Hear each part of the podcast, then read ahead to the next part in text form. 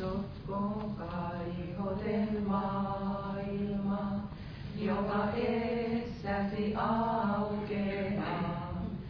Sinä uskotko kultaan ja kunniaan, joka kiehtoja houkuttaa. Entä sitten kun aika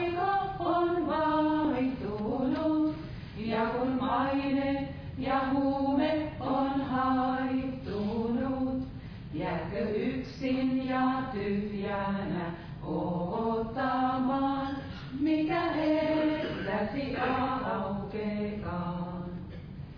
Tämä aika on kaikinen katoava, minkä maailma tuo myös vie.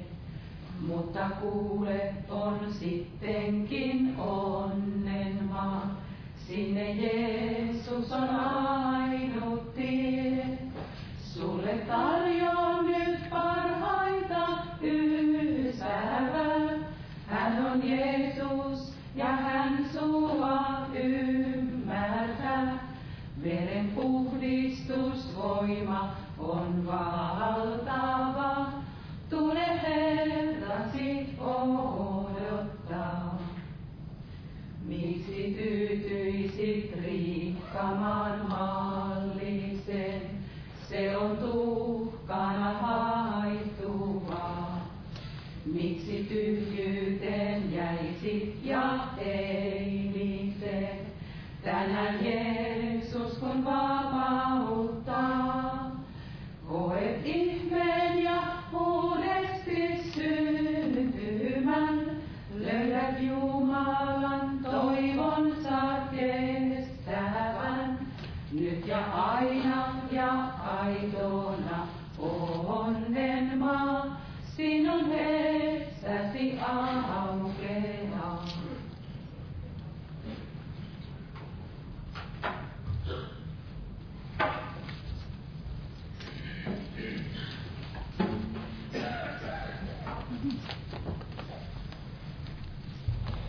Jumalan rauhaa teille kaikille. Olette tervetulleita tähän Raamattu tunnille. Lauletaan yhdessä laulu 217.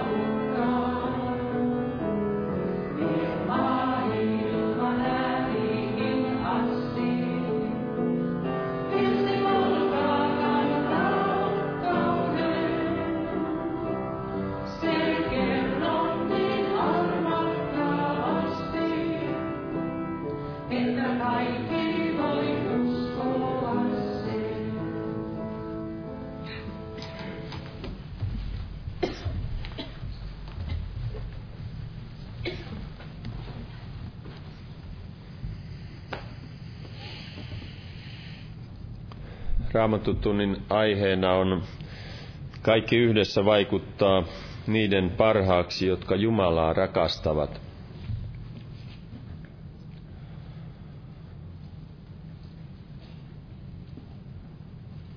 Ja sehän on hyvin laaja aihe.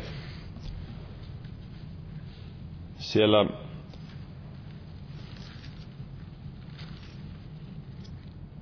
näemme Paavalin elämässä, kuinka hän osasi ottaa vaikeatkin tilanteet Jumalan johdatuksena. Ja monta kertaa ne päättyivät ihan ihmeellisesti, vaikka alkuun se näytti katastrofilta. Siellä Filippiläiskirjeen ensimmäisessä luvussa siinä jakeessa 12 sanotaan, mutta minä tahdon, että te veljet tietäisitte, että se mitä minulle on tapahtunut on koitunutkin evankeliumin menestykseksi. Niin, että koko henkivartiostoon ja kaikkien muiden tietoon on tullut, että minä olen kahleissa Kristuksen tähden – ja että useimmat velistä saaden Herrassa uskallusta minun kahleistani yhä enemmän rohkenevat pelkäämättä puhua Jumalan sanaa. Se, että Paavali oli vangittu, niin se oli joillekin antanut rohkeutta julistaa evankeliumia.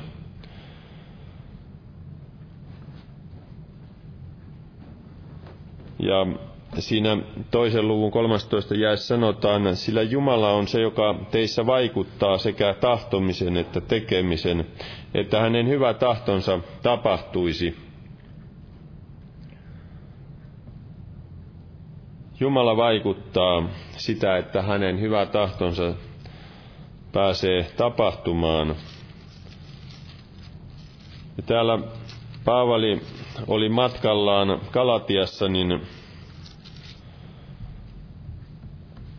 Hän sanoo siellä 13 ja neljännessä luvussa, että tiedättehän, että ruumiillinen heikkous oli syynä siinä, että minä ensi kerran julistin teille evankeliumia.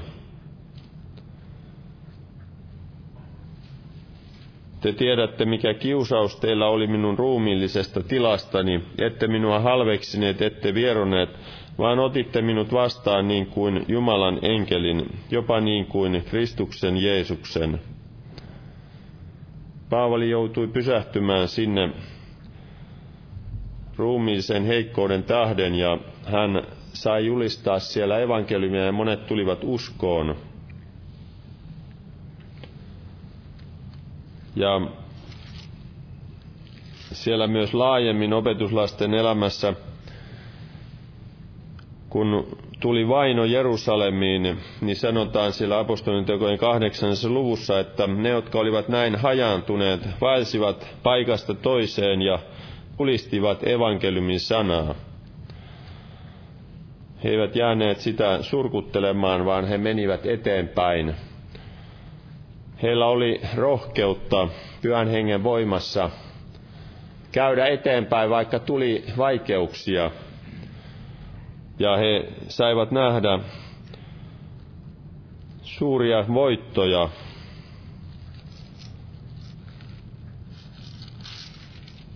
Siellä vielä kerrotaan, kun Paavali sai näyn, tule yli Makedonian ja auta meitä. Hän näki yöllään näyssä miehen, joka pyysi häntä tulemaan. Ja kun hän lähti sinne, niin hän joutui vankilaan. Mutta sielläkin hän ylisti Jumalaa ja he saivat kokea siellä, kuinka vanginvartija sai pelastuksen. Ihmeellisiä johdatuksia oli heidän elämässään, vaikka ne eivät olleet helppoja elää, mutta Jumalan voimassa he menivät eteenpäin ja saivat nähdä sen Jumalan johdatuksen niissä vaikeissa tilanteissa. Ja ne on meille hyvänä esimerkkinä, että mekin voisimme vaikeuksissa nähdä sen Jumalan mahdollisuuden ja voisimme myös nähdä sen, mitä Jumala vaikuttaa niissä tilanteissa, missä me olemme. Amen. Tässä on esirukouspyyntöjä. Muistetaan näitä kaikkia ja noustaan yhteiseen alkurukoukseen.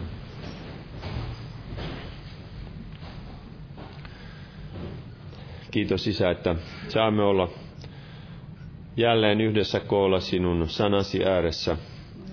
Kiitos, että sinä tahdot sanasi ja henkesi kautta meitä virvoittaa ja vahvistaa meidän uskoamme ja luottamustamme sinuun. Kiitos Herra, että sinä olet antanut meille sanasi, joka näyttää meille tien sinun tykösi. Vaikuta meissä, Herra, yhä runsaammin tahtomista ja tekemistä, että sinun hyvä tahtosi saisi tapahtua. Herra, että mekin voisimme vaikeuksienkin keskellä katsoa sinuun ja nähdä sinun johdatustasi ja nähdä kaikkea sitä armoa ja voimaa, mitä sinä tahdot vaikuttaa meidän heikkoudessamme. Kiitos Herra, että sinä olet ihmeellinen neuvon antaja ja väkevä Jumala. Herra, siunaa kaikki nämä esirukouspyynnöt, mitkä on jätetty tänne ja mitä meillä on sydämillämme. Sinä tunnet ja näet jokaisen. Kohtaa sinä, Herra. Kutsu pelastukseen näitä, jotka, joiden puolesta pyydetään rukousta, että he pelastuisivat ja kohtaa sairaita parantavalla voimallasi, Jeesus. Kiitos Herra, että siunaa myös Osmovelle matkaa sinne Etelä-Amerikkaan, johdata siellä. Anna kaikki se tarvittava viisaus ja ymmärrys ja pyhän enkesi voima ja armoitus, mitä sillä matkalla tarvitaan. Johdata ja varjele sinä. Ja avaa siellä evankeliumin ovia, että monet saavat kuulla sanoman sinusta ja vastaanottaa myös sen. Kiitos Herra, että siunaat myös Israelin kansaa ja meidän maatamme ja kansaamme. Siunaa veli, joka sanasi julistaa tänä iltana ja siunaa tämä koko kokous nimessäsi. Amen. Istukaa, olkaa hyvä.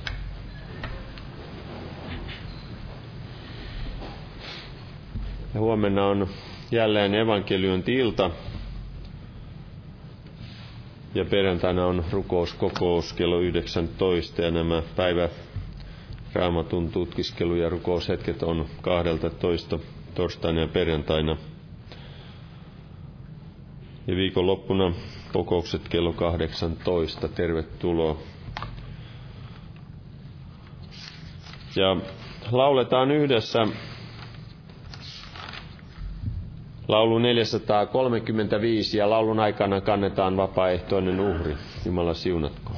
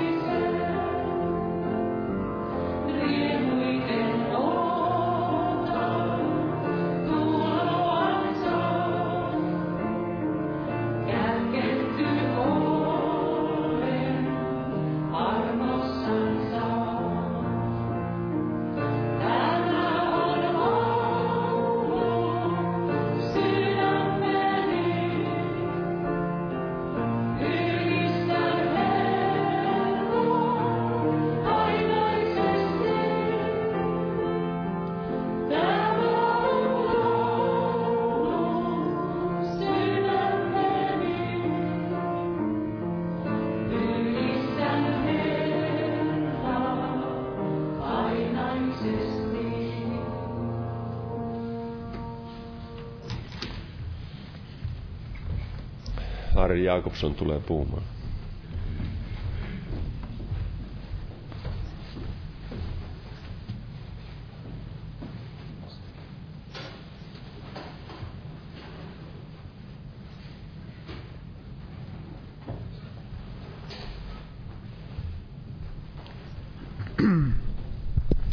Rauhaa kaikille. Aihe oli tällainen, kun kaikki yhdessä vaikuttaa niiden parhaaksi, jotka Jumalaa rakastavat. Ja tämä on kirjoitettu täällä roomalaiskirjeessä. Menemme sinne roomalaiskirjeen kahdeksanteen lukuun.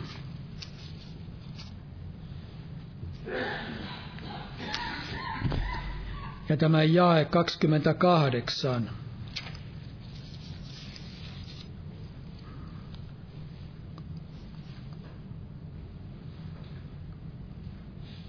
Täällä sanotaan, mutta me tiedämme, että kaikki yhdessä vaikuttaa niiden parhaaksi, jotka Jumalaa rakastavat, niiden, jotka hänen aivoituksensa mukaan ovat kutsutut.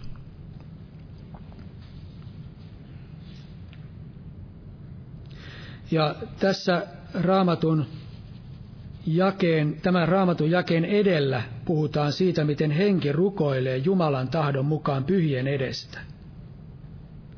Ajattelin tätä raamatun jaetta, kun tutkiskelin tätä aihetta, niin jotenkin tämä muuttui tämä raamatun jae sillä tavalla, että ymmärrän, että tämä ennen kaikkea tarkoittaa sitä, että Jumala kaikki vaikuttaa niiden parhaaksi, jotka Jumala rakastavat, sen, siinä, siinä ajatuksena, että mitä Jumala meille tekee, mitä Jumala vaikuttaa meidän elämässämme ja, ja yleensä mitä Jumala on meille antanut. Ja uskon, että se on ennen kaikkea tämän raamatun jakeen tai tämän ajatuksen idea, että Jumala vaikuttaa kaikessa, jotka rakastavat häntä, niin hän vaikuttaa kaikkea sitä, mikä on hyvää mutta uskon näin, että voidaan soveltaa myös tätä raamatun jaetta, ja varmasti sekin on totta, että Jumala vaikuttaa kaikessa muussakin, kaikki asiat, mitä meidän elämässämme on, niin Jumala vaikuttaa meidän parhaaksemme, jos me rakastamme Herraa. Ja tämä on valtava asema, valtava asia, jos me ymmärrämme tämän asian, että ei mitään voi tapahtua sellaista, mikä ei olisi Jumalan hallinnassa ja kaikki on Jumalan kädessä, oli se hyvää tai pahaa. Ja kaikki vaikuttaa kuitenkin meidän parhaaksemme, jos me rakastamme Jumalaa. Ja tietyllä tavalla tässä on kysymys tällaista Jumalan johdatuksesta. Ei aivan, mutta tietyllä tavalla kysymys Jumalan johdatuksesta. Eli jos me rakastamme Jumalaa vaillamme hänen johdatuksessaan ja tahdossaan, niin silloin kaikki vaikuttaa meidän parhaaksemme, kun me rakastamme häntä mutta meille voi tulla myöskin monenlaisia pahoja asioita omaan elämään. Ja monet pahat asiatkin, niin kuin tässä velikin alussa puhui tästä asiasta, niin monet vaikuttavat meidän parhaaksemme. On sellaisia asioita, mitkä ovat pahoja, jotka eivät ole Jumalasta, jotka, joita Jumala sinänsä ei ole lähettänyt meidän elämään. Sellaisiakin asioita voi tapahtua meidän, meidän elämässämme ja sitten sellaisia asioita, mitä Jumala erikoisella tavalla sallii meidän elämään. Sellaisia, mitkä eivät meitä miellytä. Ja silloin helposti meille tulee sellainen napina mieli Jumalaa kohtaan. Ja itse olen, mulla on tullut itselle semmoinen ajatus omassa elämässäni, jotenkin se on tullut sillä tavalla sisäistänyt tämän asian, että kun tapahtuu jotakin sellaisia asioita, tai joku semmoinen epämiellyttävä asia tulee eteen, ja ajattelee, että nyt täytyy tämä tehdä tai tästä täytyy nyt päästä ylitse tai mennä eteenpäin, niin olen ajatellut sitä, että välttämättä se ei ole niin paha asia. Monta kertaa me voimme napista Jumalaa vastaan ajatella, että, että nyt kun ei tapahtuisi näin ja nyt ei tapahtuisi noin, että minkä tähden näin täytyy tapahtua. Silloin tulee tämmöinen napina mieli. Mutta kun meillä on tällainen mieli, että, että tämä asia, mikä tapahtuu, mikä ei nyt ei välttämättä minua miellytä, niin tämä voi olla sittenkin parempi asia. Tämä voi olla sittenkin parempi vaihtoehto sille, mikä minun mielestä olisi parempi. Eli monta kertaa sellaiset asiat, mitkä meitä ei miellytä, ne voi olla sittenkin parempia meille ja Jumalan tahto ja vaikuttaa nimenomaan meidän parhaaksemme. Ja eräs esimerkki siitä on täällä toinen Mooseksen kirja, 13. luku. Otan tämä yhden jakeen. Ensimmäinen Mooseksen kirja, 13. luku, jäi 17. Toinen Mooseksen kirja, 13. luku, jäi 17. Tässä sanotaan, mutta kun Faarao oli päättänyt, päästänyt kansan, ei Jumala johdattanut heitä sitä tietä, joka kulki filistealaisten maan kautta, vaikka se oli suorin, sillä Jumala ajatteli, että kansa ehkä katuisi nähdessään sodan syttyvän ja palaisi Egyptiin. Eli tässä oli tällainen tilanne, he lähtivät Egyptistä, Faara oli päästänyt heidät Egyptistä, ja heillä olisi ollut mahdollisuus periaatteessa kulkea sitä lyhintä reittiä. Se olisi ollut paljon helpompi reitti ja lyhempi reitti, olisi säästänyt monenlaisesta vaivalta ja ahdistukselta. Mutta nyt Jumala tahtoikin, että he menevät, kiertävät sen erämaan kautta. Ajatellaan sitä uuvuttavaa, raskasta erämaata, jossa he joutuvat vaeltamaan. Ja meillekin voi tulla tällaisia tilanteita, me ehkä harmittelemme, että voisi paremmin tehdä tämän asian, voisimme toimia näin paremmin. Mutta jos me vaellamme Jumalan tahdossa ja kysymme häneltä neuvoa ja, ja, ja sitä, mikä hänen tahtonsa on meidän elämässämme, niin se ei aina ole se, mikä meidän mielestämme on paras. Vaan se voi olla juuri sellainen, mikä meidän mielestä on huono, mutta kuitenkin silti se on parempi. Koska kaikki vaikuttaa niiden parhaaksi, jotka Jumalaa rakastavat. Eli jos me rakastamme häntä, ja menemme hänen tahdossaan, teemme sitä, mikä hänen tahtonsa on, niin se on meille aina paras mahdollinen ratkaisu ja paras mahdollinen tie kaikissa tilanteissa. Vaikka se ei tuntuiskaan mukavalta ja ää, voi olla hyvinkin epämiellyttävää. Ja näin oli tässäkin tapauksessa. Jumala näkee tulevaisuuden ja Jumala näkee kaikki asiat paljon paremmin kuin me. Ja Raamattu sanoo myöskin, että ja suuri voitto onkin jumaluus yhdessä tyytyväisyyden kanssa. Vaikka tämä raamatun jae tai raamatun lause tarkoittaa ennen kaikkea ajallista elämää. Eli se, siitä, että me tyydymme sellaiseen vähempään, että me haali rikkautta eikä mitään omaisuutta, vaan me tyydymme siihen, mitä meillä on, niin uskon, että sitä voidaan, tätä jaetta voidaan tai lausetta voidaan soveltaa myöskin ihan joka paikkaan. Eli se on suuri voitto, jos me tyydymme siihen, mikä on Jumalan tahto.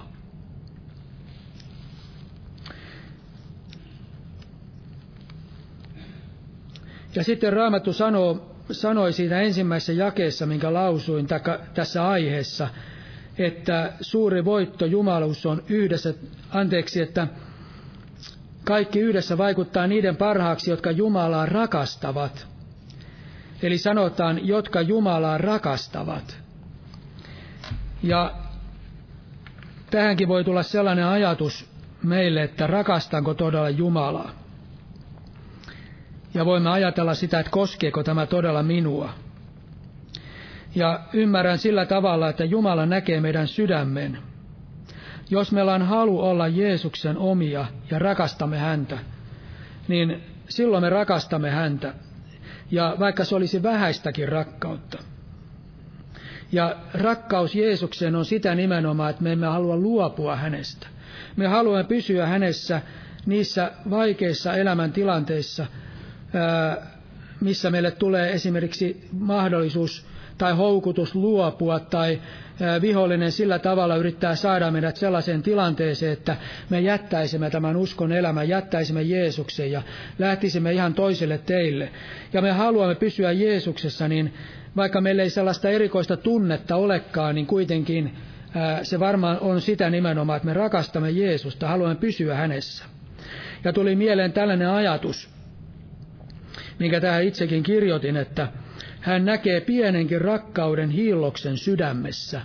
Vaikka se pieni rakkaus olisi vain tällainen niin kuin hiillos meidän sydämessämme, niin Jumala kuitenkin näkee sen, että jos meillä on tällainen rakkaus Jeesukseen. Eli tämä ajatus on se, että vaikka me olisimme kuinka heikkoja, vaikka meidän rakkautemme olisi sellainen meidän mielestämme niin pieni, me emme tee mitään suuria tekoja, emmekä äh, sellaisia asioita, mitkä olisivat mitään näyttäviä, vaan meillä on sydämessä rakkaus kuitenkin Jeesukseen niin silloin Herra on voimallinen pitämään meistä huolta, ja Herra on voimallinen kääntämään kaikki asiat parhain päin, ja siunaukset, kaikki mitä meille tapahtuu, kaikki koituu meille siunaukseksi. Ja vaikka me lankeaisimme, niin siinäkin me voimme osoittaa Jumalan rakkautta, siinä, että me olemme valmiit kääntymään, nousemaan, niin kuin Raamattu sanoo, vanhurskas lankeaa seitsemästi ja nousee jälleen. Eli me olemme valmiit nousemaan siitä ja murehdimme sitä tilaamme. Se kuvastaa sitä, että meillä on rakkaus Jeesukseen. Emme halua jäädä siihen lankeemukseen. Sitten meille voi tulla elämässä asioita, niin kuin alussa mainitsin, mitkä eivät ole Jumalan lähettämiä.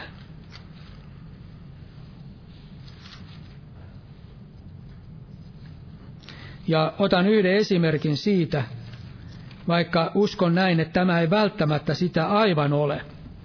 Mutta täällä toinen Timoteuksen kirjan, kirje neljäs luku jae 14-18. Tässä sanotaan, Alexander, Paavali sanoi, Alexander Vaskiseppä on tehnyt minulle paljon pahaa. Herra on maksava hänelle hänen tekojensa mukaan. Kavaada sinäkin häntä, sillä hän, ei, hän on kovin vastustanut meidän sanojamme. Ensi kertaa puolustautuessani ei kukaan tullut avukseni, vaan kaikki jättivät minut. Älköön sitä heille syyksi luote, luettako. Mutta Herra auttoi minua ja vahvisti minua, että minua, että sana, sanan julistaminen minun kauttani tulisi täydelleen suoritetuksi. Ja kaikki pakanat sen kuulisivat, ja minä pelastuin jalopeuran kidasta. Jalopeuran kidasta. Siinä mielessä ajattelin, että ää, tämä ei ole välttämättä sellainen tapaus, mikä ei olisi Jumalasta, koska Jeesus sanoi Paavalille, että hänen tuli nähdä, kuinka paljon hänen tuli kärsiä Jeesuksen nimen tähden. Paavali vainosi uskovia ja Paavali sai itse tietyllä tavalla niittää sitä, mitä hän itse oli kylvänyt, eli tätä kärsimystä ja tätä vainoa, ahdistusta. Mutta tietyllä tavalla tällaisia asioita tulee. Niin kuin täällä kerrotaan tästä vaskisepästä, hän oli tehnyt paljon pahaa. Hän oli kaikella tavalla yrittänyt vastustaa Jumalan työtä. Eli me näemme, että saatanakin yrittää vastustaa Jumalan työtä ja vastustaa meitä ja yrittää vastustaa meidän etenemistämme. Se ei ole välttämättä sitä, että Jumala lähettää näitä koetuksena meille ja kiusauksena. Meillä on kuitenkin taistelu sieluvihollista vastaan. Ja sieluvihollinenkin voi tehdä sellaisia asioita ja tämä maailma sellaisia asioita, mitkä eivät ole sillä tavalla varsinaisesti Jumalan lähettämiä tai Jumalan tarkoittamia, mutta kun me elämme pahassa maailmassa, niin tällaisia asioita tulee. Mutta nämäkin voi olla meille siunaukseksi, sillä näidenkin kautta Jumala voi kasvattaa meitä, kasvattaa meitä taistelemaan tällaisia hengellisiä taisteluja. Ja sillä tavalla tämä voi koitua meille myöskin siunaukseksi.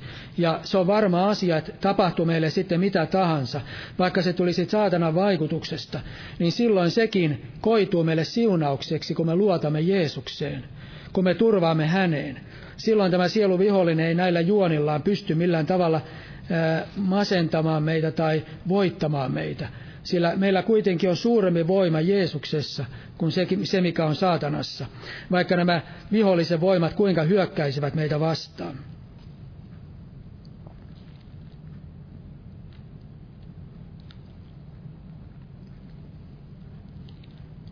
Ja tärkeintä tässä asiassa on se, että meillä on oikea asenne, kun pahat asiat ja erilaiset tilanteet kohtaavat meitä. Eli sellainen asenne, että kun me rakastamme Herraa, niin emme ala napista Jumalaa vastaan, vaan otamme sen Jumalan, vasta, Jumalan kädestä uskossa luottaen siihen, että kaikki koituu meidän parhaaksemme. Se on oikea asenne kaikissa sellaisissa tilanteissa tällaisissa tilanteissa. Ja sitten otan täältä neljäs Mooseksen kirja, 11 luku.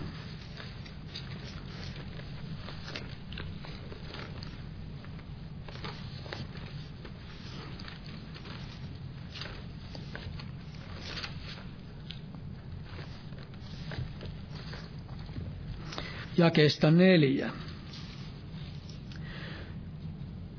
Mutta heidän keskuutensa kerääntyneestä hylkyväestä väessä heräsivät himot. Ja niin israelaiset rupesivat jälleen itkemään sanoen, voi jospa meillä olisi lihaa syödäksemme. Me muistelemme, muistelemme kaloja, joita söimme Egyptissä ilmaiseksi, kurkkuja, meloneja, ruoholaukkaa, sipulia ja kynsilaukkaa. Mutta nyt me näynymme, sillä eihän täällä ole mitään.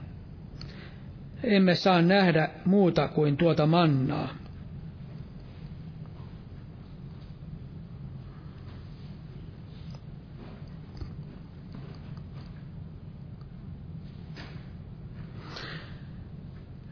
Eli tässä oli tällainen tilanne, kun Israel oli siellä erämaassa.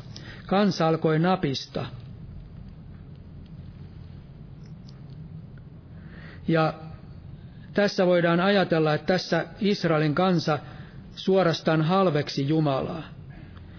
Jumala antoi heille taivaallista leipää.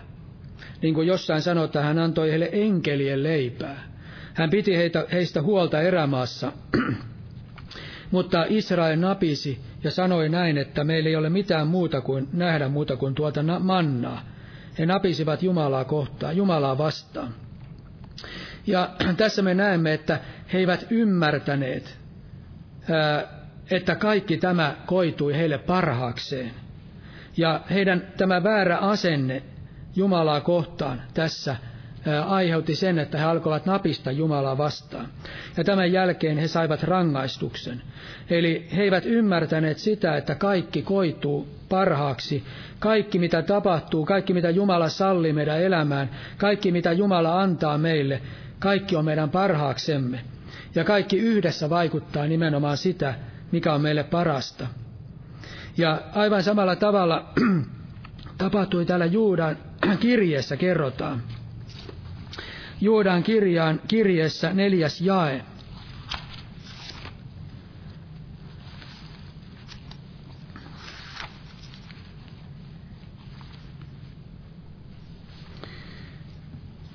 Tässä kerrotaan tällaisista jumalattomista ihmisistä, mutta ymmärrän sillä tavalla, että nämä ihmiset eivät välttämättä ole mitään olleet ainakaan julki jumalattomia, vaan todennäköisesti ovat olleet aivan elävässä uskossa, mutta he ovat sitten joutuneet sellaisiin pois siitä Jumalan tahdosta omasta elämästään, eksyneet ja haaksi rikkoutuneet omassa elämässä. Eli saattaa olla nimenomaan kysymys ihmisistä, joita on seurakunnassa, sillä teidän keskuutenne on pujahtanut eräitä ihmisiä, joiden jo aikoja sitten on kirjoitettu tulevan tähän tuomioon, jumalattomia, jotka kääntävät meidän Jumalamme armon irstaudeksi ja kieltävät meidän ainoa valtiamme ja Herramme Jeesuksen Kristuksen. Ja sitten kerrotaan pitkään, minkälaisia nämä ihmiset ovat, mutta otan vain tämän kuudestosta jae siinä alussa. Tässä sanotaan, että he ovat napisioita kohtalonsa nurkujia. Eli tässä tulee nimenomaan esille tämä ajatus tai tämä asia, että he ovat napisioita, kohtalonsa nurkujia. Eli he eivät tyydy siihen ää, omaan kohtalonsa. He eivät tyydy siihen, mitä Jumala antaa heille. Ja, ja he sitten kääntävät, he kääntävät armon irstaudeksi ja he joutuvat sitten pois sitä kokonaan sitä oikeasta Jumalan tahdon tekemisestä ja Jumalan tahdosta. Ja he napisevat ja ovat kohtalonsa nurkuja. Ja Jumala todella haluaa, että me emme ole tällaisia, vaan me ymmärrämme sen, että sen mitä Jumala meille antaa, että se on meille aina hyväksi. Ja että me tekisimme sitä, mikä kulkisimme sitä tietä ja niissä sitä tietä ja niissä asioissa, mitä Jumala meille myöskin antaa meidän omaan elämäämme silloin me emme joudu juuri samaan tilanteeseen, mihinkä nämäkin ihmiset joutuivat. Mutta sitten täällä sanotaan hebrealaiskirjan 12 luku, kun me ajattelemme sitä, että tapahtuuko kaikki uskovien elämässä meidän parhaaksemme. Eli tässä tulee nimenomaan kysymys tässä jakeessa se ajatus, että jos me emme rakasta Jumalaa, niin silloin ne eivät tapahdu meidän parhaaksemme. Ja tässä sanotaankin 12 luku jae, ja 16 jae, ja ettei kukaan olisi haureellinen tai epäpyhä niin kuin Eesau, joka yhdestä ateriasta myi esikoisuutensa. Eli Eesaukin oli tällainen Jumalan kansan tietyllä tavalla semmoinen Herran oman esikuva vanhassa testamentissa. Hän oli tämmöinen ihminen, joka oli tietyllä tavalla siinä Jumalan suunnitelmissa ja raamatus on kirjoitettu hänestä. Ja hänellä oli mahdollisuus saada siunaus. Ja tämä siunaus on esikuva pelastuksesta. Mutta sitten kerrotaan, että hän piti halpana sen siunauksen, tällaisen hetkellisen himon tyydyttämisen tähden. Hän myi tämän siunauksen yhdestä ainoasta ateriasta. Eli hän piti halpana tämän esikoisuutensa, eli piti halpana pelastuksensa. Ja tässä on kuva nimenomaan siitä, että jos me pidämme halpana sen, mitä Jumala meille on antanut, eli se tarkoittaa sitä, että meidän sydämessä ei ole sitä oikeata rakkautta Jeesusta kohtaan. Me rakastamme sitä keittoa enemmän, sitä, mistä minkään lanke, sitä jotakin muuta asiaa enemmän kuin Jeesusta, niin silloin meille voi käydä tällä tavalla, että ne eivät koidu meille siunaukseksi. Ja varmasti näin kävi myöskin tälle Eesaulle. Hänen elämänsä ää, ei ollut semmoista siunattua elämää. Ja, ja hän sitten siirtyi vähitellen sinne Edomiin ja meni pois sieltä Israelin maasta ja ja hänen jälkeläistään tuli tällainen Jumalan kansan vihollinen. Ja he olivat tällaista ää, vihamielistä kansaa, Israelin kansaa kohtaan. Eli hän meni todella siihen väärään suuntaan ja he, heidän elämässään ei ollut tällaista siunausta. Ja se johtui nimenomaan siitä, että hänen sydän ei ollut sellainen, että Jumala olisi voinut kääntää kaikki asiat parhain päivään. Ne kääntyivät huonoon suuntaan, koska hänellä ei ollut sitä sydämen rakkautta Jumalaa kohtaan. Ja raamatussa on monia, monia kohtia tai monia alueita, missä tulee esille tämä sama asia. Esimerkiksi Daavidista ja Saulista. Heidän elämässään tulee myöskin tämä, nämä kummatkin asiat esille. David rakasti Jumalaa, Saul piti halpana Jumalan armon. Ja Saulista kun ajatellaan, niin hänen ratkaisunsa ja hänen elämänsä ei koitunut hänen parhaaksensa. Hänellä ei ollut semmoista rakkautta Jumalaa kohtaan. Me tiedämme, miten hän loittoni Jumalasta jatkuvasti. Ja lopulta hän sitten ää, ilmeisesti, tai erään raamatun kohdan mukaan sitten ää, surmasi itsensä. Jossain kohdassa sanotaan, että amalekilainen surmasi hänet. Hän halusi päättää tämän oman elämänsä siellä taistelussa filistialaisia vastaan. Eli me näemme, että hänen elämässään ei tapahtunut näin, että kaikki tapahtuu hänen parhaaksensa, koska hän ei rakastanut Jumalaa. Mutta Daavidin elämässä tapahtui kaikki hänen parhaaksensa. Hänellä oli siunaus, ja vaikka Daavidia vainotti ja Daavidilla oli monenlaista ahdistusta ja monenlaista kärsimystä, niin kaikki kääntyi siunaukseksi. Ja ihmeellistä Daavidin elämässä on se, että Daavid jopa lankesi suureen syntiin. Me tiedämme, että Daavid lankesi aviorikokseen ja murhaan, mutta kun Daavid nöyrtyi Jumala edessä, niin kuitenkin Daavid tällä tavalla valvomattomuuden tilassa, vaikka hän rakasti Jumalaa, niin valvomattomuuden tilassa hän joutui lankeemukseen. Mutta me näemme kuitenkin sen, että David sittenkin rakasti Jumalaa. Ja se kävi ilmi nimenomaan siinä, miten hän suhtautui tähän lankeemukseen. David nöyrtyi syvästi Jumala edessä, hän katui sitä ja siellä psalmissa 51kin, siellä on koko psalmi kertoo siitä, miten hänkään katui. Ole minulle armollinen suuren hyvyytesi tähden, pyhi pois minun syntini suuren laupeutesi tähden ja niin edelleen. Ja se on esimerkkinä kaikille sukupolville siitä, että miten Jumala voi lanke, langennenkin ihmisen ää, uudistaa, miten Jumala antaa anteeksi, kun ihminen nöyrtyy Jumala eteen. Ja tämä kääntyi siis siunaukseksi kaikille ihmisille, jotka lukevat raamattua. Ja tämä kääntyi siunaukseksi tietyllä tavalla Daavidillekin, vaikka Daavid sai kärsiä hyvin paljon siitä Jumalan kuritusta, Mutta ää, tämä kurituskin koitui Daavidille siunaukseksi, koska sen kautta Daavidilla oli tämä syvempi Jumalan pelko ja syvempi näkemys siitä Jumalan pyhyydestä ja vanhurskaudesta. Ja, ja siinä oli varmaan, hän kirjoitti näitä psalmejakin, niin varmaan se heijastui myös siinä hänen näissä lauluissaan, mitä on kirjoitettu raamattuun.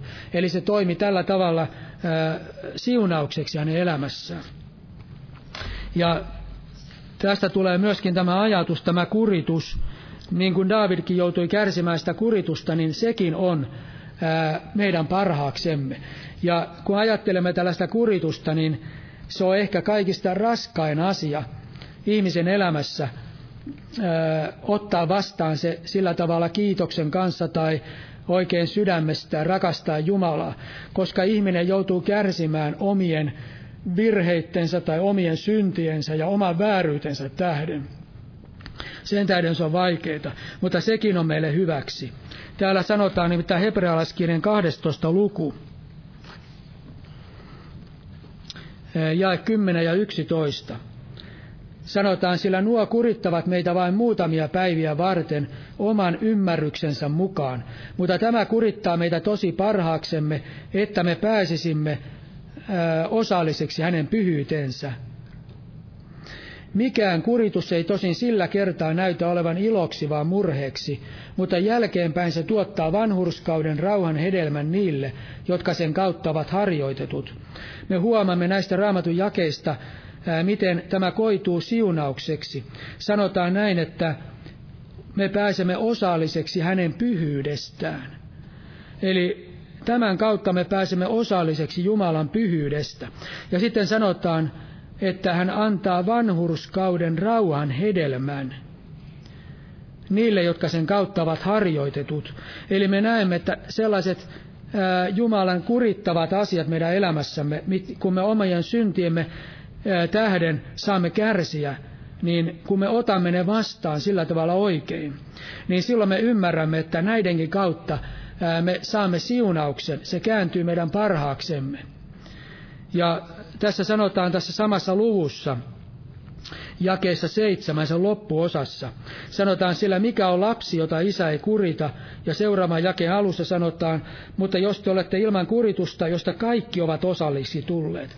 Eli kaikki ovat osallisiksi tulleet. Ja sanotaan, mikä on lapsi, jota isä ei kurita. Eli en usko, että niin täydellistä ihmistä on maan päällä, joka ei koskaan saisi millään tavalla Herran kuritusta. Koska tässä sanotaan, kaikki ovat osallisiksi tulleet. Ja mikä on lapsi, jota isä ei kurita. Eli jokainen meistä tietyllä tavalla joissakin asioissa emassa elämässä me huomaamme, että olemme tehneet väärin tai olemme tehneet syntiä tai olemme saaneet jonkinlaista kuritusta. Ja, ja se on meille hyväksi, niin kuin Raamattu näin, näin sanoo.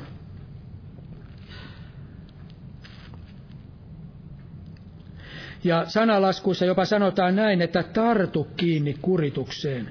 Eli kun Jumala sallii meille kuritusta, niin pyhä henki, joka sanalaskutkin on antanut, niin on sanonut, että meidän tulisi siihen oikein tarttua. Joskus kun tulee sellaista kuritusta, niin tulee sellainen ajatus, että haluaisi niin paeta sitä mahdollisimman kauaksi. Että olisi mahdollisimman pitkällä siitä. Mutta kun Raamattu sanoo, meidän tulisi kuitenkin tarttua siihen. Eli muistaa se, että tämä on nyt sitä, mitä Jumala haluaa mulle antaa sen tähden, että tämä on mulle just hyväksi tässä tilanteessa. Jos meillä on tämmöinen asenne, niin silloin varmasti me saamme siunauksia ja kaikki nämä koituu meille siunaukseksi. Sitten otan täältä roomalaiskirjeen kahdeksas luku ja 34. Niin kuin alussa mainitsin, niin uskon näin, että tämä meidän parhaaksi vaikuttaminen ennen kaikkea tarkoittaa sellaista positiivista puolta, sitä mitä Jumala meille antaa. Ja tässä sanotaan 34. jae, kuka voi tuomita kadotukseen, Kristus Jeesus on se, joka on kuollut, onpa vielä herätettykin. Ja hän on Jumalan oikealla puolella ja hän myös rukoilee meidän edestämme. Eli nämä ovat niitä asioita, jotka koituvat meidän parhaaksemme. Hän kuoli meidän puolestamme. Hän nousi kuolleista me saamme nousta hänen kanssaan uuteen ylösnousemuselämään. Eräänä päivänä, kun hän esikoisena nousi kuolleesta, niin mekin saamme nousta Jeesuksen kanssa tai Jeesusta vastaan. Hän nousi taivaaseen ja hän lähetti meille pyhän hengen, toisen puolustajan. Tämä kaikki koituu meille parhaaksi. Ja tämä pyhä henki rukoilee meidän puolestamme, niin kuin siellä roomalaiskirjassa sanottiin, sanomattomin huokauksi, mutta myöskin kun me rukoilemme kielillä. Eli kaikki tämä, mitä Jumala tekee, mitä Jumala teki Jeesuksessa, niin kaikki tämä koituu meidän parhaaksemme. Kaikki vaikuttaa meidän parhaaksemme, kun me rakastamme Jeesusta. Silloin kaikki se, mitä Jeesuksessa on ja mitä Jeesus on meidän edestämme tehnyt, se koituu meidän parhaaksemme. Ja vielä myöskin tämmöinen ajatus, että kun Jumala antoi pyhän hengen tänne maan päälle, ja pyhä henki vaikuttaa seurakunnassa, pyhä henki jakaa tällaisia seurakunnan virkoja, pyhä, hengellä, pyhä henki vaikuttaa monenlaisia voimavaikutuksia, ja pyhä henki jakaa armolahjoja. Ja Raamattu sanoo näin, että että kullekin annetaan hengen ilmoitus yhteiseksi hyödyksi. Eli kaiken sen, mitä pyhä henki myöskin vaikuttaa, vaikuttaa seurakunnassa, vaikuttaa meidän elämässämme, niin silloin se on kaikki on meille parhaaksi. Eli kaiken, jos me rakastamme häntä, niin kaikki nämä koituu meille parhaaksi. Ja Ja voidaan sanoa näin, että yleensä kaikki, mitä Jumala tekee, oli se johdatusta hengen kautta tai mitä tahansa, niin kaikki, kaikki meille koituu parhaaksi, jos me rakastamme Jumalaa. Ja tässä on tärkeää tämä, että siksi on tärkeää, että me taivumme Jumalan tahtoon, koska silloin kun me taivumme Jumalan tahtoon, niin silloin me olemme hänen tahdossaan. Ja siinä on kysymys nimenomaan siitä, että me rakastamme häntä. Kun me rakastamme häntä, me taivumme Jumalan tahtoon ja silloin kaikki koituu meidän parhaaksemme. Ja kun me rakastamme Jumalaa, niin Jumala vaikuttaa niin, että kaikki yhdessä vaikuttaa meidän parhaaksemme. Eli tämä on sellainen tie, että minkä kautta me voimme saada siunauksen omaan elämään. Se on se tie, minkä kautta Jumala antaa meille enemmän, minkä kautta me voimme päästä eteenpäin uskossa ja minkä kautta Jumala voi viedä sitten meitä suurempaa voimaa ja Jumala voi antaa meille jotakin sellaista, mitä Jumala haluaa meille antaa. Hänellä on suunnitelma jokaista meitä varten, mutta meillä on tie ja tämä on nimenomaan se tie, rakastaa Jumalaa, taipua hänen tahtoonsa, ja silloin Jumala myöskin johdattaa meitä ja antaa meille kaikkea sitä, mitä Jumala, mikä vaikuttaa meidän jokaisen parhaaksemme. Aamen. Nousta ylös vielä. Oi Herra Jeesus, kiitos ja ylistys sinulle. Kiitos Herra, että sinä rakastat meitä. Oi Herra Jeesus, Kiitos, että sinä vaikutat meidän elämässämme niin, että kaikki ne pahat asiatkin, kaikki ne epäonnistumiset ja kaikki ne, mitkä eivät ole hyviä asioita meidän elämässämme, niilläkin on kätkettynä, Herra Jeesus, siunaus meidän elämässämme. Herra, auta meitä kaikki vastaan ottamaan, Herra, sinun kädestäsi. Auta meitä nöyrtymään sinun edessäsi, Herra, ja oikein taipumaan sinun tahtoosi, Herra Jeesus. Kiitos ja ylistys sinulle ja siunaa, Herra, siunaa tätä sinun seurakuntaasi. Siunaa Polivian seurakuntaa ja perun uskovia ja myöskin veljeä, joka meni sinne Etelä-Amerikkaa kohti, Herra. Anna siunaus hänen elämänsä, että pyhä henki ja sinun armosi vaikuttaa siellä, että sinä voit, Herra, tehdä se, minkä sinä olet tarkoittanut tälläkin matkalla tehdyksi, Herra Jeesus. Ja siunaa kansasi Israelia ja siunaa Suomen esivalta ja presidenttiä ja siunaa meitä kaikkia armossasi Jeesuksen Kristuksen nimessä ja veressä. Aamen. Istukaa, olkaa hyvä.